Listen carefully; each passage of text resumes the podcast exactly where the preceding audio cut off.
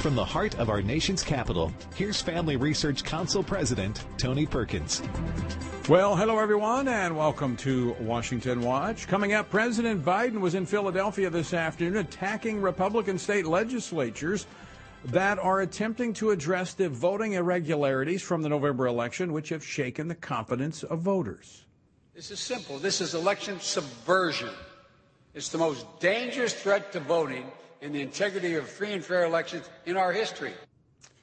Really? Well, we'll talk more about it with Tyler O'Neill, senior editor with P J Media. And as I mentioned yesterday, nearly two dozen state attorneys general have sent a letter to President Biden saying his Department of Education and the E E O C are undermining the rule of law with their attempts to force this administration's radical transgender policy on schools and businesses across America. Arkansas Attorney General Leslie Rutledge was one of the state A Gs that's drawing a line in the sand. She joins us later on Washington Watch. Also, a federal court in a preliminary but promising decision has sided with the Texas state judge's chaplains program that brings prayer into his courtroom. First Liberty's Justin Butterfield is here with the details. And what we really need to do at this point is to make vaccination the easy choice. It needs to be hard for people to remain unvaccinated. That was former Planned Parenthood president, now C N N medical analyst Leanna Wynn. Is this the plan? Vaccine shaming? Well, we're going to talk about the science and what the Constitution says with Doctor Bay, uh, uh, Doctor Jay Bhattacharya, Uh, professor of medicine at Stanford University. The website, tony perkins dot com. If you're on the free speech platform of Gab, it's at Tony underscore Perkins. And let me encourage you also download the Stand Firm app. That way you can uh, not only get the Washington Watch program wherever you are in the world, but you can also get our legislative alerts so you know when to take action and where to take that action. Again, download the Stand Firm app. It's in the App Store. All right, uh, President Biden was in Philadelphia earlier today giving a speech at the National Constitution Center, and it was a uh, described by C N N and others as a fiery speech uh, calling for election reform uh, in the country. Uh, joining me now to talk more about this is uh, P J Media senior editor Tyler O'Neill. Tyler, welcome back to the program. Glad to be here, Tony. I- I've got another clip I want to play of uh, of um, Mister Biden as he was making his speech. Uh, play play out the other clip we've got there of Mister Biden. We're facing the most significant test of our democracy since the Civil War. That's not hyperbole. Since the Civil War. The Confederates, back then, never breached the Capitol, as insurrectionists did on January the sixth. I'm not saying this to alarm you. I'm saying this because you should be alarmed. I find that very fascinating, Tyler. What he's done is he's bridged the election reforms that have gone forward in uh, at least seventeen states, and he's connected it to the riots at the Capitol on January sixth to say it's the same thing. Yeah, it's rather unconscionable. I mean, the two are very extremely different sides of an issue that is increasingly more complex. I mean, we saw on January sixth these rioters and, you know, largely peaceful, you know, we had a mostly peaceful protest outside the Capitol on January sixth. But, of course, there were violent rioters who broke into the Capitol, and many of them were supporters of President Trump, and they wanted Congress to overlook the results of the Electoral College in the twenty twenty election. And that is, you know, that's unconscionable. And what they did was not to be defended. At the same time, there were legitimate concerns in the twenty twenty election, and Biden himself even mentioned, he praised the election officials for rushing through these changes to the election that enabled more people to vote during the pandemic. And then he acted as though, you know, those changes should be permanent. And this is, this is the way that the Democrats have been pushing this rhetoric. They're saying, oh, what happened in the twenty twenty election was amazing. And we want to make sure that this can continue to happen because there were more voters that voted than ever before. Never mind the fact that states sent out ballots and ballot request forms to people who hadn't requested them. Never mind the fact that chain of custody uh, restrictions that used to be held close to the vest and monitored well were not monitored as well in the twenty twenty election. I'm not saying that the twenty twenty election should not be relied upon, that the results were not, that they were not true. I think there are serious concerns that we have.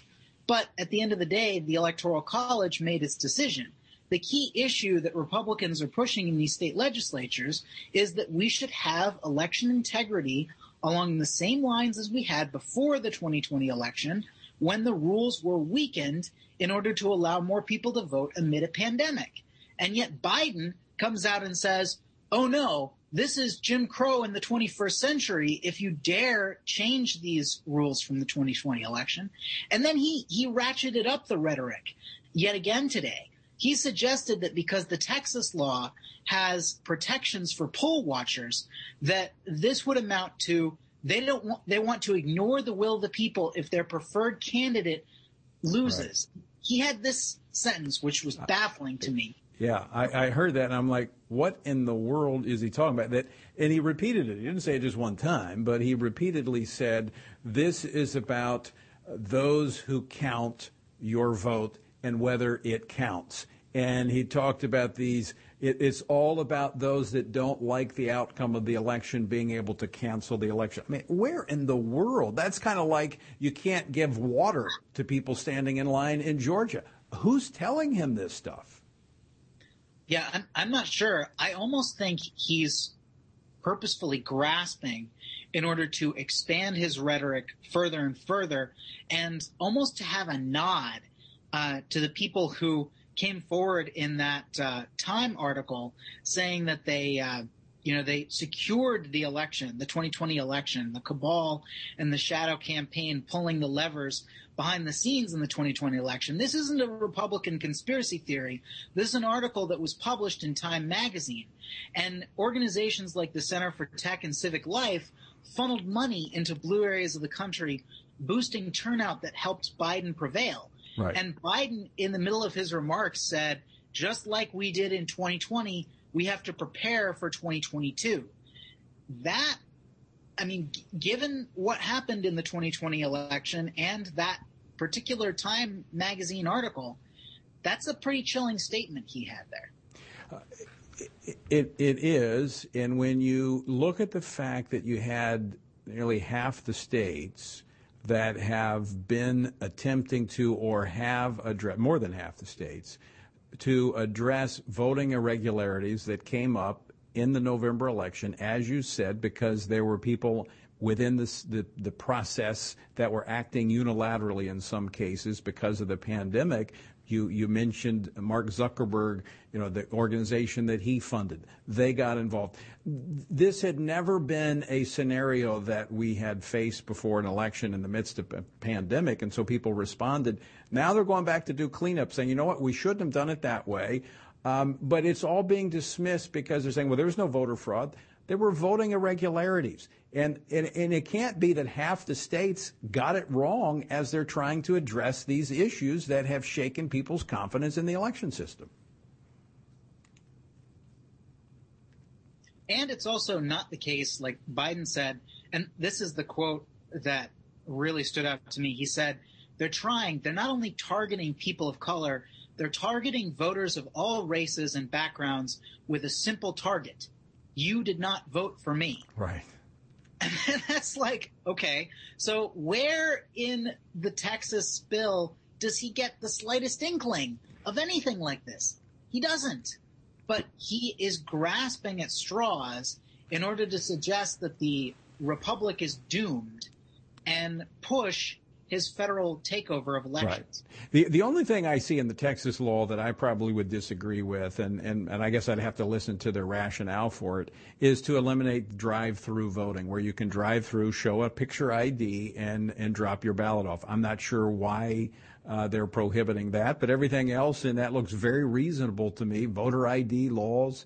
Uh, the fact that you got to have uh, I D and they're restricting the vote by mail or fraud by mail that can be done. So I, I don't see anything in this. But what I found interesting in it, as he was attacking Texas, that he also made reference to, you know, H R one, S one, that the Senate Republicans blocked it. And, and he said, uh, let's see if I got the quote here. He, he accused the Republicans of shirking the truth and responsibility for upholding the Constitution. They wouldn't vote on this. And he says, have you no shame?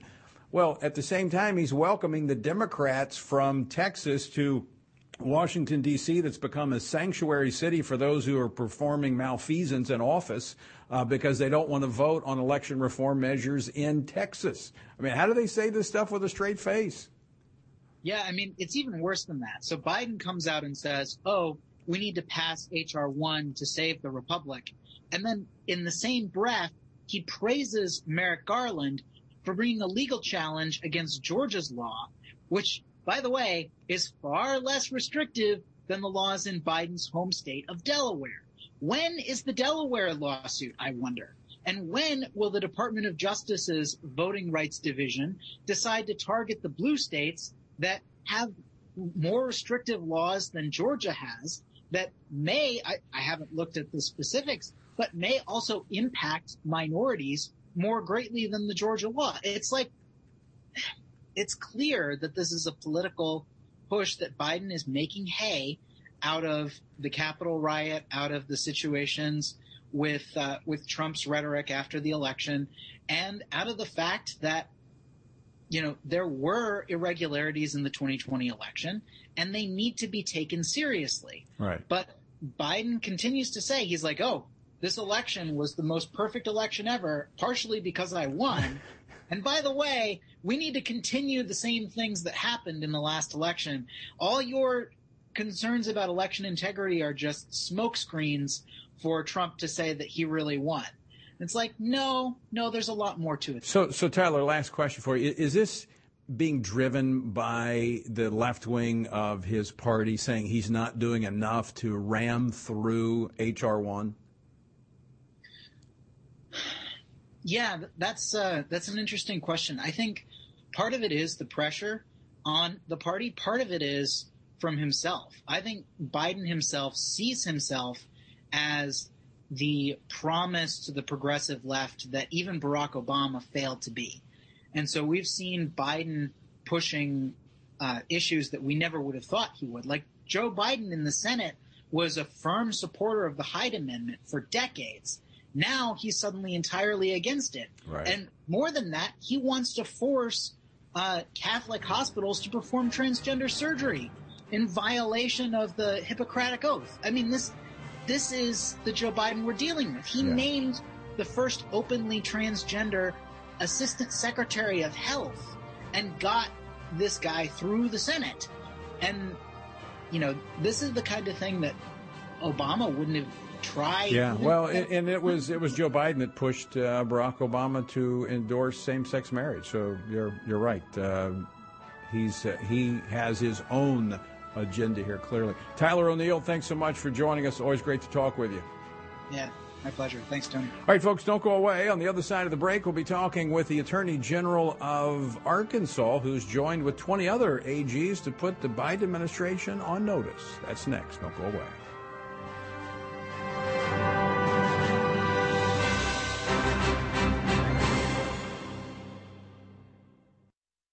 When it comes to reading the Bible, sometimes it can be difficult to know where to start or to understand how to apply Scripture to everyday life. There are also those passages that leave people scratching their heads, wondering what some things even mean and what they're supposed to make of it. We all know that Scripture is divinely inspired and given by God, and it's useful to us as God uses it to prepare and equip us to do good work for His kingdom, to grow us and to bring us closer to Him. God's Word is powerful, but it shouldn't intimidate you. That's why Family Research Council offers the Stand on the Word Bible reading plan. It's a two-year plan that helps you read the Bible daily so you can stay grounded in God's truth, navigate our culture from a biblical worldview, and grow closer to God. This plan will help you to practice the discipline of reading Scripture every day so you can be transformed by God's Word. Sign up to get the daily passages and questions today by visiting frc.org slash Bible. God is the author of life and has created man in his image. Therefore, we must respect the inherent dignity of every human life, from conception until natural death. That is why Family Research Council works to pass legislation that highlights this principle, including laws that protect the unborn. To keep you informed on this issue, F R C has created online maps that illustrate progress in each state on key pro-life laws. That way, you can know if your state legislators are working to protect unborn babies.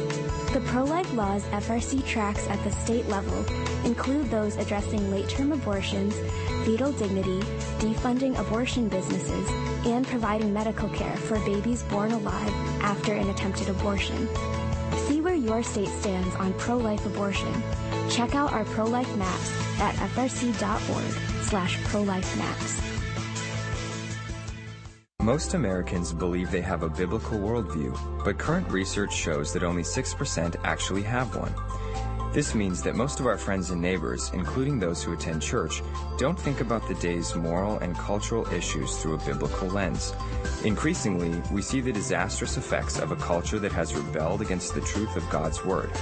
That is why Family Research Council has launched the Center for Biblical Worldview. This center is an exciting new ministry created to help Christians develop and live by a biblical worldview, to understand why scriptures must be authoritative, and to equip believers to advance and defend the faith in the workplace, in schools, in their communities, and in the public square. The experts at F R C's Center for Biblical Worldview provide research and resources to help prepare believers to give a biblical answer to our culture's most pressing questions. Access the center's free resources at frc.org slash worldview.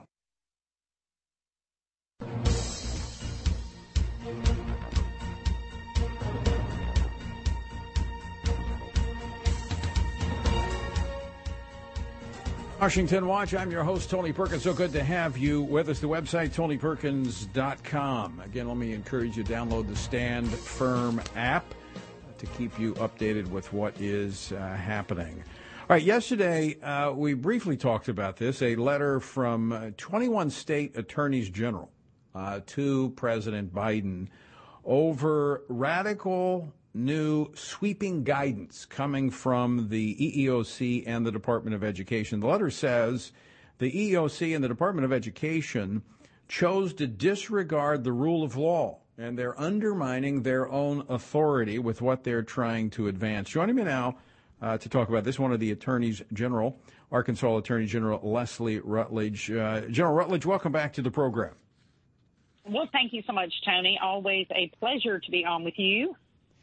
Well, I appreciate the fact that uh, there are so many. I mean, we're, we're closing in on two dozen states' attorneys general that are taking a stand against the Biden administration on a host of things. But this one in particular, this flows from uh, the uh, from guidance coming out of these two agencies that far exceed their authority, that impose a, a transgender policy on both businesses and schools. T- tell us, uh, tell our listeners why you're concerned about this and what you're hoping this letter accomplishes.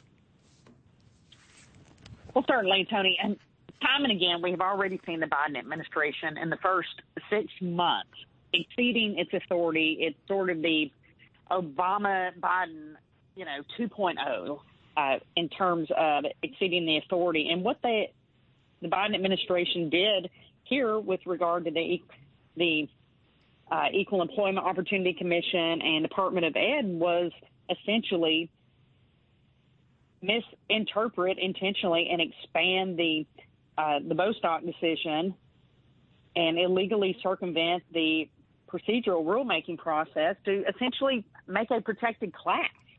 And that's what uh, we have worried about uh, with regard to uh, this administration. We saw it in the again, in the Obama administration. And that's what these uh, twenty-one attorneys general from across the country, uh, led by Tennessee Attorney General, that's what we've been worried about. And any time we have a federal administration exceeding its authority, going over states' rights, or going circumventing Congress, then we're going to step in and call halt to it. And that's what we've done here in this letter. And, you know, if need be, we will look at litigation. Now, the two the two primary aspects that you raise in the letter uh, regarding this technical assistance document that is coming from these two agencies is uh, one states that employers may not den- deny an employee equal access to a bathroom, locker room, or shower that corresponds to the employee's gender identity.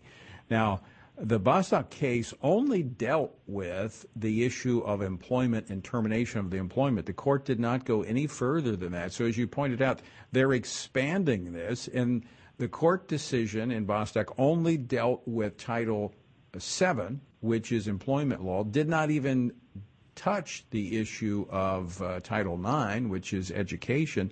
And so they're seeking to apply this court decision to education when it comes to uh, women's sports and restrooms and bathrooms. I mean, how did they get away with this?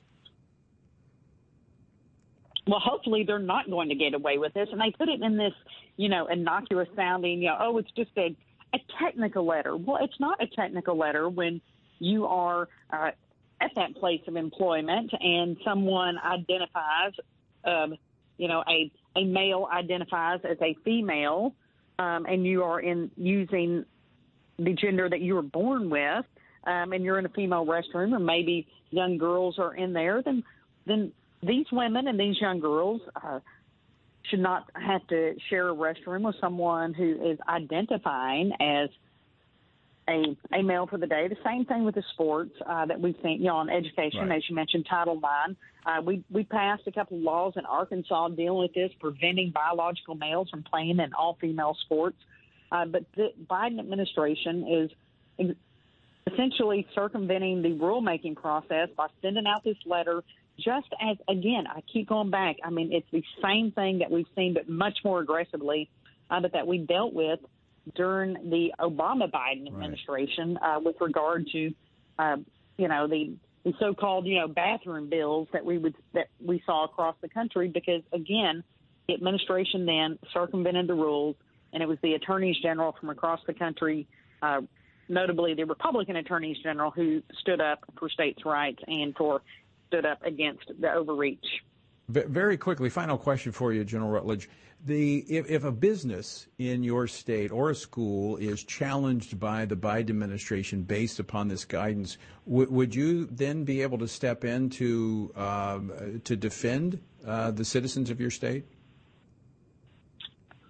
Well, we might be, you know, with regard to the schools and working with the Arkansas Department of Education, uh, and with regard to, to private businesses, you know, certainly if it had to do with any sort of um, state law or or funding issues, that we would look into that. But right now, you know, our goal is to, to stop the Biden administration circum, circumventing the, the rulemaking process. And so that way Congress does have a say-so. We're, right. uh, we're blessed in Arkansas to have uh, six incredible members of Congress.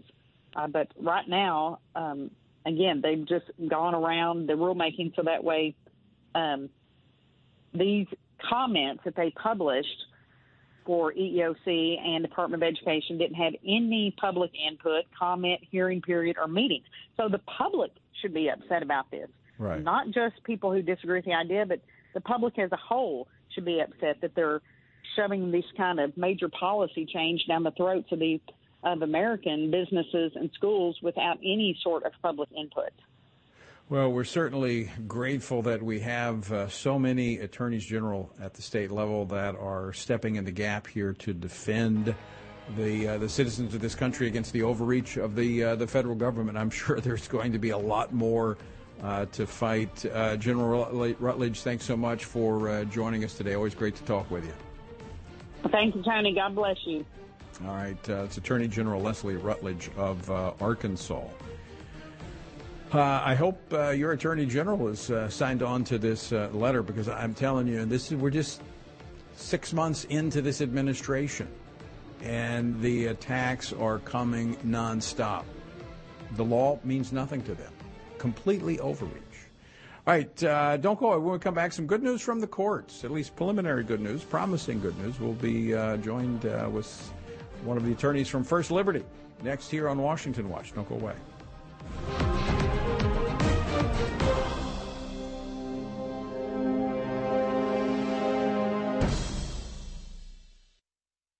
Are you looking for a go-to platform where you can get relevant commentary on the cultural issues of the day from a biblical perspective? Today, it can be hard to find this in light of media censorship of conservative and Christian voices. Here at Family Research Council, we believe that every American has a right to exercise their freedom of speech and share their stories with the world. And we think it's important for you to have access to these stories. To get the facts and stories the left doesn't want you reading, head over to f r c dot org slash blog to check out our newest blog posts. We cover the issues you care about, all written by our experts in policy, government affairs, and biblical worldview.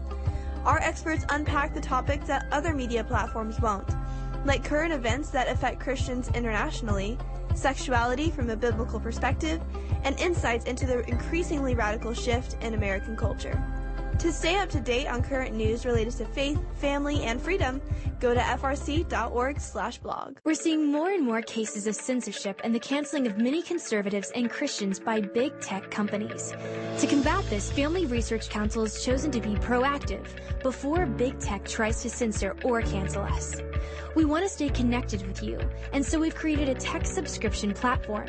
That way, you can still find updates on faith, family, and freedom, even if big tech tries to silence us. It's easy. You just sign up for the text alerts by texting STAN to six seven seven four two, and you'll get F R C's content straight to your phone. Again, just text STAN to six seven seven four two, and F R C will keep you looped in on the issues of the day. By subscribing, you'll get information on our upcoming events and programs. We want you to always have access to the content that will help you stand for faith, family, and freedom, and keep you connected with the like-minded community. Just text STAN to six seven seven four two and be the most informed person you know.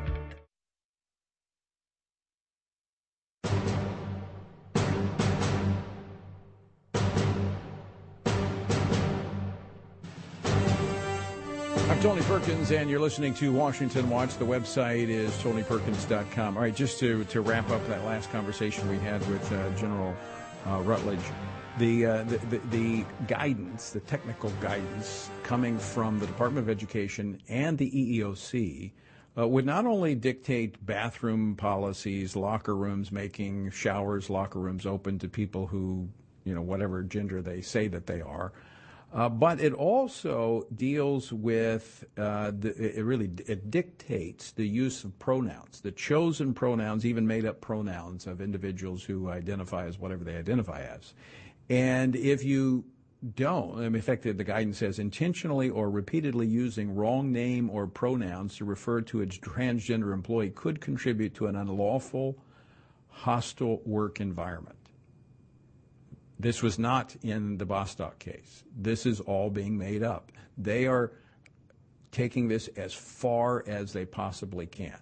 And that's why it's important to have these attorneys uh, general stand against what this Biden administration is doing. But folks, you got to be vigilant. You got to be on the watch, and you, by all means, look at the consequences of elections.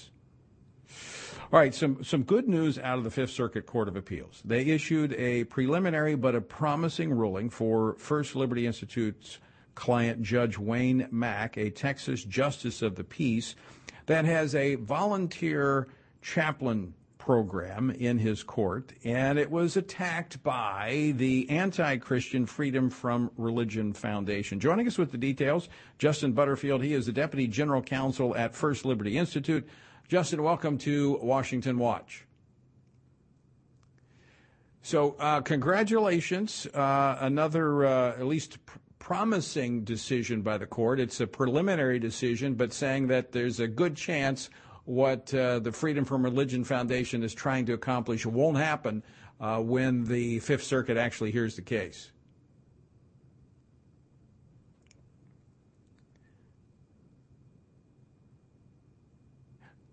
All right. Uh, I think um, try unmuting. I think you uh, you've muted your volume there. Oh, we're muted. There you go.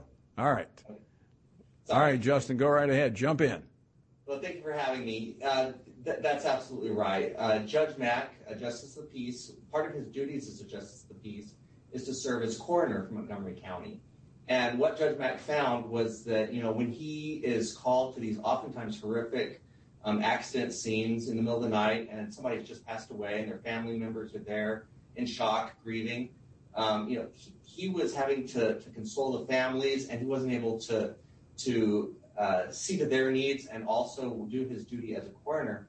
And so what he did was he started a volunteer chaplaincy program in his county where people of any faith could volunteer. Um, and when he has one of these tragic uh, accident scenes, they come with him, and so they can they can help uh, the needs of the family while he conducts conducts the death investigation. And as a way of honoring the chaplains who participate in this program, Judge Mack uh, invites them to give a, a brief opening invocation to solemnize his his court proceedings. The Freedom from Religion Foundation uh, did not like that. They did not want um, Judge Mack to, to offer these volunteer chaplains the opportunity to open his his uh, court with brief brief invocation. Um, and so they filed a lawsuit in federal court against Judge Mack. And First Liberty Institute realized that, that you know, what Judge Mack is doing um, is what judges throughout this country have done for years. In fact, um, you know, the United States Supreme Court opens every session with a brief prayer. Um, and, and that has been the case for hundreds of years in the United States. And so we wanted to defend Judge Mack. Uh, we came alongside him, and we've been representing him in his individual capacity um, in this lawsuit. And unfortunately, the district court ruled against Judge Mack, and so we appealed to the Fifth Circuit. And the Fifth Circuit just issued a, a stay uh, of the district court's order pending appeal so that Judge Mack will be able to continue to have his invocations. But what was most important about this opinion is that the Fifth Circuit, in a, in a very well-reasoned opinion, recognized that what Judge Mack is doing, opening his, his court session with a brief invocation, is what the Supreme Court has recognized in Supreme Court cases such as um, Town of Greece versus Galloway. Um, it's but not only that, it's what we have done as a country for hundreds of years. From the circuit writing judges um, of hundreds of years ago who would bring chaplains with them to the opening of the United States Supreme Court to, to lots of courts all around this country uh, have this tradition, and Judge Mack's following in that tradition. You know, Justin, just reading excerpts from the uh, stay that the uh, Fifth Circuit uh, put out on this, as I said, preliminary, uh, pending uh, the uh, adjudication here of the appeal. It's heard, I would be shocked if they came back and said Judge Mack couldn't do what he's doing, because it, it almost looks like to me they're making his case for him, that in fact he has this right, and the Freedom from Religion Foundation, Uh, as in most cases, is just uh, they're out to lunch when it comes to the law. That's exactly right. The Freedom from Religion Foundation is just wrong in this in this matter. Uh, Judge Mack has the right to do what he's doing, as as hundreds of judges throughout our history have done. Um, so, you know, I, I think that the Fifth Circuit's opinion is well reasoned. Um, I, I'm glad that they they looked to what is actually the history in this country. What is what is the tradition? And, you know, you don't have to look very far. As I said, the United States Supreme Court opens every session with with um, a brief prayer. So it, it's it's not like this is something that people uh, that, that hasn't been done in a long time. It's done. It's been continuously done. And Judge Mack's following that. Yeah. Well, we appreciate First Liberty being there to uh, to represent him, and uh, grateful for the great work that you guys uh, do. Justin, thanks so much for joining us. Well, thank you for having me. All right, folks, uh, if you stand up, nine times out of ten, you win. Not always, but most of the time. All right, don't go away. We're going to come back and talk about va- vaccine mandates. Are they coming? Or is it just shaming they're going to do? We're going to talk about it next.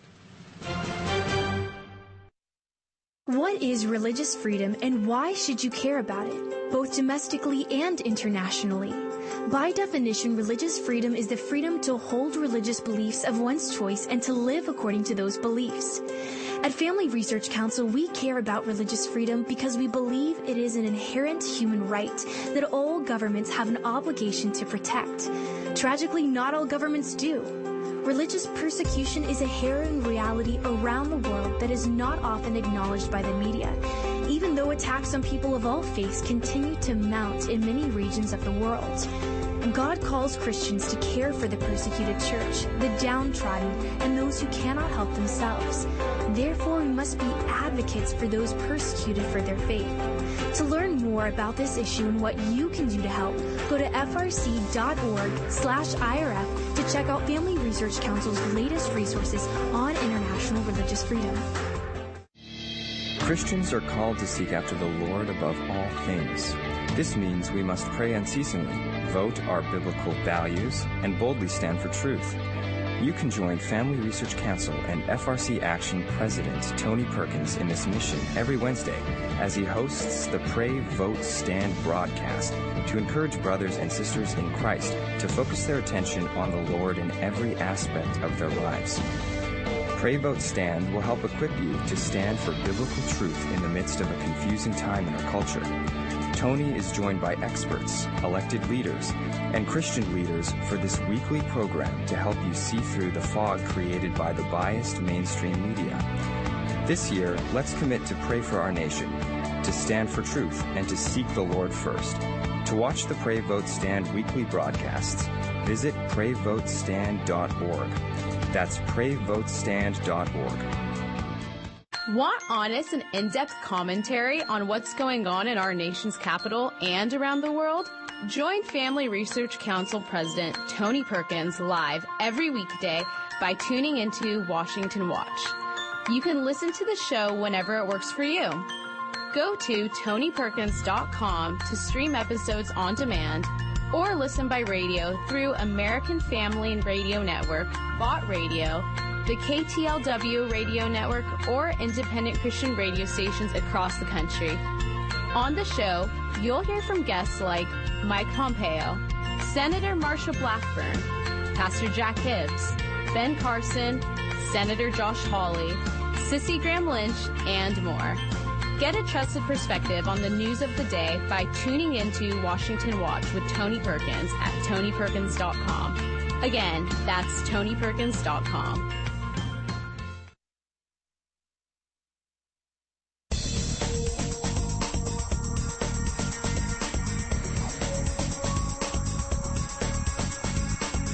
This is Washington Watch. I'm Tony Perkins, the website, tony perkins dot com. All right, under the Trump administration, we had Operation Warp Speed, which uh, produced the COVID vaccines. Now under the Obama administration, it appears that we have Operation What's Your Problem? Uh, there is a push to make it difficult for those who are concerned about the growing health complications surrounding the vaccines. Uh, here is the former president of Planned Parenthood, now an analyst for C N N, Leanna Wynn.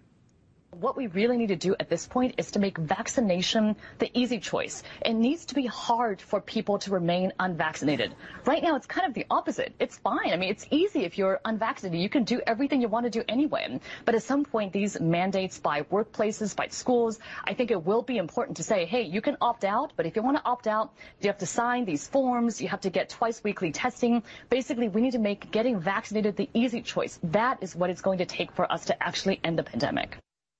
Make it difficult, shame them, and uh, push for mandates. Well, joining us now to set the record straight is uh, Doctor Uh, Jay Bhattacharya. He is a professor of medicine at Stanford University. Uh, Doctor Uh, Bhattacharya, thanks so much for being with us today. Oh, my pleasure. All right. Look, uh, so there's growing concern over some of the vaccines. I mean, we were out to reports today that Johnson and Johnson has some health complications with it. Uh, it, we're still under emergency uh, provisions for these vaccines. Should we be talking about mandates? No, we should not be talking about mandates. I think mandates in the context of this vaccine and this pandemic are going to be very bad for public health. Uh, the, the public health community at large and, and, and uh, has in many ways failed us.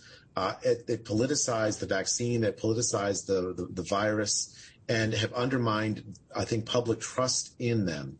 Uh, if you were to mandate the vaccine, uh, rather than just telling people, you know, here are the, the, the numbers about for whom it's beneficial, for whom it might not make less more so much sense, and treat patient, people like adults, I mean, that's the right way to do public health. Instead, we have, a, again, a, a push toward mandating, toward forcing, toward coercion that I think in the long run undermines trust, further undermines trust in public health. And actually, I think, unfortunately, will undermine trust in other vaccines as well. Um, I think it's just a mistake. You know, I, I, I agree with you, and I'm not one who is anti-vaccine. Uh, I, I have not gotten the vaccine because I actually had the virus. Now, my parents are elderly. They're in the uh, the high-risk category, and, and they got the vaccine. That was a decision that they made, and, and I was glad that they took the protections uh, to get it. Now, I'm not telling people to get the vaccine or not to get the vaccine, but I think when you have the government stepping in, as you pointed out, uh, you know, encouraging through mandates at the lower level or making it difficult, as we heard uh, Miz Wynn talking about, I think that builds the resistance to the vaccine.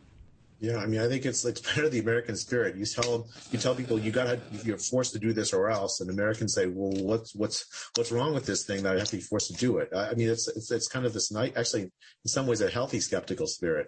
Uh, but the, you know, I mean, I think there's a case to be made for the vaccine, and you should just make it honestly, right? So the vaccine for older people is a godsend. It has protected many many older people from from dying from the virus, um, and and because for for older people, there's there's a the virus itself is quite deadly. There's a thousand-fold difference in the risk of mortality from the disease from the oldest to the youngest, and uh, the oldest. Uh, you, you know, you have a you have a disease that's very bad. The vaccine that has some some some side effects, but they're very very low rates of side effects. Relatively safe vaccine. Um, it makes complete sense. For younger people, I mean, it, it's a much closer question. Give people the information, the solid, good scientific information, and let them make their own choice. Uh, that is how public health gains trust. That's how public health becomes effective. And that's how the pandemic actually ends, not with coercion, but with good medicine uh, conveyed by by trustworthy people to, to, to people, treating them like adults as opposed to serfs. Okay, uh, Doctor Bhattacharya, uh, Bhattacharya, let me, let me ask you this question from the science standpoint. Um, For for as you, those in, in the in the category of the younger individuals, where they look at some of the side effects, and, and I know that they're minimal. I mean, I mean, in terms of if you get them, they're not minimal, but I mean, yeah. percentage-wise, they're, they're it's not vast. But you don't want to take that risk. If you have the antibodies and you've actually had the virus, you get it. You're younger. It's not that bad. You're you're a part of creating the herd immunity with that. Uh, even more so than those that get the vaccine, are you not? I mean, natural immunity is quite effective uh, at preventing you from reinfection. We've had uh, relatively small numbers of reinfections, despite the fact that millions, that you know, tens of millions of people, I mean, hundreds of millions of people in the United States, I think, have been affected. A hundred million people infected at least. Um, and yet we have very few reinfections. It protects you against the variants as well. So I actually don't understand this. Uh, like I read the evidence, scientific evidence around natural immunity. It looks like it's quite effective at preventing uh, reinfections. I mean, of course, if you had the choice between getting COVID and the vaccine, it's probably better to get the vaccine than, than COVID. I mean, but if you've had if you've had COVID, what would correct. you recommend in terms of if you've had it and you have the antibodies, do you need the vaccine? I think, so it's not even a question of the antibodies, right? So if you have, have had COVID, the antibodies will fade over time, but that's not the, the protection that you actually get from it. It's, it's there are other mechanisms of immunity, T cells and B cells and other mechanism, cellular mechanisms of immunity to provide protection against severe disease upon reinfections. You're much less likely if you're reinfected to be hospitalized or die. That's what we care about, right? Um, hospitalization and death, that's what overwhelms hospital systems. That's what gets headlines and, of course, uh, devastates families is, is having people uh, with severe hospitalizations and, and deaths. If you've had COVID and recovered from it, then you're protected against that just as much as, as you would be if you had the vaccine. Um, actually, I can, can I bring another angle to this? There are tens of millions of people, older people worldwide, who have not had the vaccine. Why are we discussing vaccinating a, ver- uh, a population of people, younger people, who face very low risk if they were to get infected, while still tens of millions of people worldwide uh, have not had the protection of the vaccine. Just just because they don't live in a rich country doesn't mean they don't deserve to have this kind of medical care available to them. Uh, if we're, if we're going to do the ethical thing, we should be sending these vaccine doses overseas to older populations, so older populations elsewhere can be protected just as just the way the same way the American older populations have been protected. That's the right thing to do at this time. Well, you have some countries that are uh, having some significant issues uh, with the COVID virus uh, moving rapidly through those countries, and I, I'm certainly they could use uh, those vaccines. Uh, l- continuing that conversation about those that have had the virus. Uh, you know, I've read where there are sometimes significant complications for those who have had the virus and then get the vaccine. I mean, I don't, they actually checked that in the trials. I don't think it's unsafe for someone who's had the virus, recovered, and then to, to then subsequently get the vaccine. I think it's, uh, that's actually still safe. It's just useless, like, because you're already protected in uh, substantial ways against the virus from reinfection with the virus. The the, vir, uh, the vaccine itself does not add any additional protection. Uh, so just to give you some sense of this, uh, in the randomized trials that uh, that Pfizer ran for the for the study, they actually en- enrolled a large number of people who had had COVID and recovered. They tested the vaccine on them and found, you know, it was a safe vaccine for them. But then when they were testing the efficacy of the virus, a vaccine, they dropped that group out of the trial. Why? Because they knew that if that group had no benefit from the, the, the, the vaccine, and so if they were to include it, it would make the vaccine look less effective than it actually is. So it, why are we then giving the vaccine to people who've recovered? It doesn't it doesn't make any biological sense. It doesn't it's not consistent with the evidence. Well, and it's also, if we have a limited supply, we want to get to those people that are in higher risk uh, categories. But are the public health models taking that into consideration? I mean, I, I've not heard any conversation about those that have had the virus, you know, being outside these, you know, mandates or encouragement uh, for the uh, for the vaccine. Yeah, it's it's really weird. I, I, I mean, a very odd denial of natural immunity. I don't understand it. Uh, it's as if the only valid immunity is vaccine-induced immunity. I mean, vaccine-induced immunity is, is actually quite effective, but it's not. But if you've had the virus and and recovered, you have natural immunity. There are a, an enormous number of studies in prominent journals that have established this. I don't really understand why the public health community has not adopted this, has not sort of incorporated this into their thinking in a deep way. Um, we we keep seeing this mistake over and over. And, you know, actually, I think it's actually led to deaths that we should not have happened. We should have prioritized people who didn't ha- have COVID before when the vaccines were in short supply, right? If we had done that, many we would have been more effective in uh, sort of push, putting the vaccine in the, in the into the arms of people who would benefit from it uh, in, in, when the disease was spreading very rapidly. And now that the, the, the disease has spread, um, you know, sort of the disease in many ways has, has come down in, in prevalence, um, we're deciding that we're going to give the vaccine to patients who don't really don't really benefit ton from it, uh, in, in any case, just by dint of their age, while ignoring people overseas that need the vaccine, that, that actually could benefit from the vaccine. It uh, is a public health policy just It's a puzzling public health policy. So, so let me ask you this question, uh, Doctor Bhattacharya. Is it because of the political uh, politicization of this issue that it it doesn't make sense to do it this way, but because it's become a political issue, that's the way we're doing it? I mean, I, I don't know the answer to that. I wish. I mean, I wish I knew the answer to that. I, I, I think part of it. Let me do. Let me try a charitable interpretation. Uh, the charitable interpretation is that they, the, the public health officials that are pushing this message have a have an incorrect uh, understanding of what the end point of this epidemic is. They think that the end point of this epidemic is uh, everyone is is is immune uh, by dint of vaccination, and then the disease disappears off the face of the earth. That's what I think what they think of as the end point. That that is actually a fantasy. The disease is never going to disappear off the face of the earth. It's it's too widespread in every every country on earth. Um, it will continue to spread just like the other four circulating coronaviruses, which are common cold viruses, will continue to spread through the whole population. At some point, some, everyone will be exposed to it at some, at some, you know, next year, two years from now, ten years from now. It's not possible to, to, to, to it's not possible to eradicate the disease. Dogs can get the disease, can get the virus. Cats can harbor the virus. It has extra human vectors. Uh, this is not an eradicable disease. I think they mix up the goal in their head and say, okay, this is potentially eradicable, when in fact it's an endemic virus. It's a virus that will last f- essentially forever. As long as they're humans, we'll now have this virus. It'll join the two hundred other virus uh, pathogens that, that that afflict humans. Um, for older people who are vulnerable, that really have a high risk of disease or death if they get the the the, the, the infection, they should be protected from it. Younger people, I mean, what's the, what, there really isn't a, as compelling a case to be made for that kind of protection. They die at much, much, much, much lower rates, thousandfold less. Um, I think we need to stop being scared of this virus. I think that's the fundamental. I think they're yes. still motivated by the fear of the virus. I think you are uh, absolutely correct. So uh, to summarize, we should look at the science, the facts, look at your vulnerability, and then make an educated decision as to whether or not you should get the vaccine or the shot.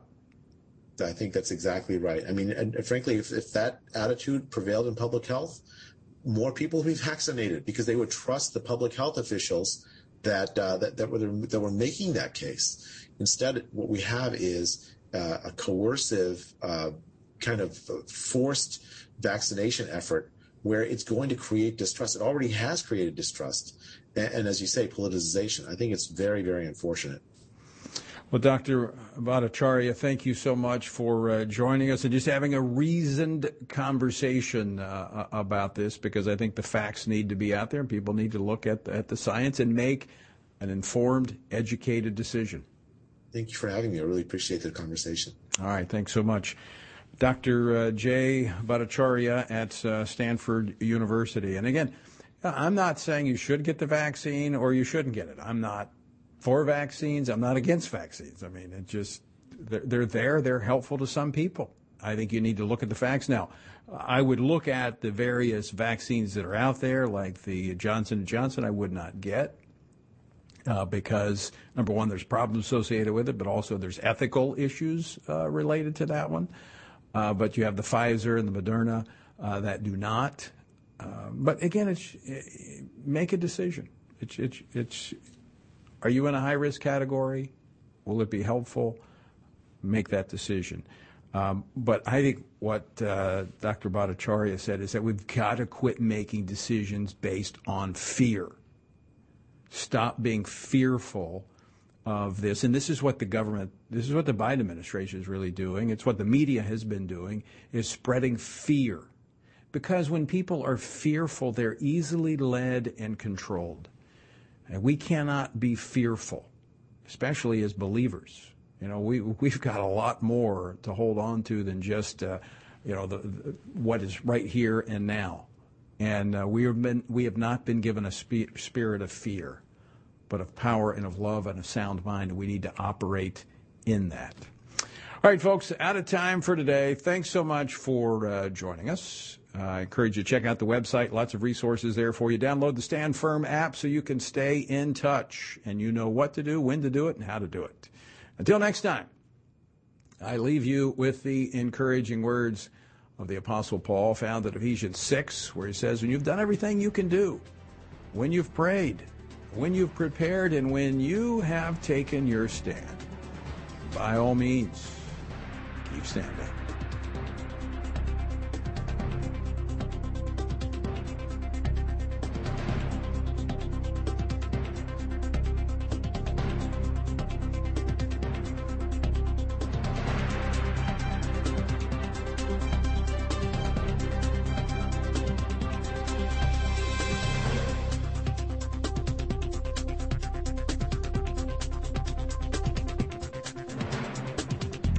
Washington Watch with Tony Perkins is brought to you by Family Research Council and is entirely listener-supported.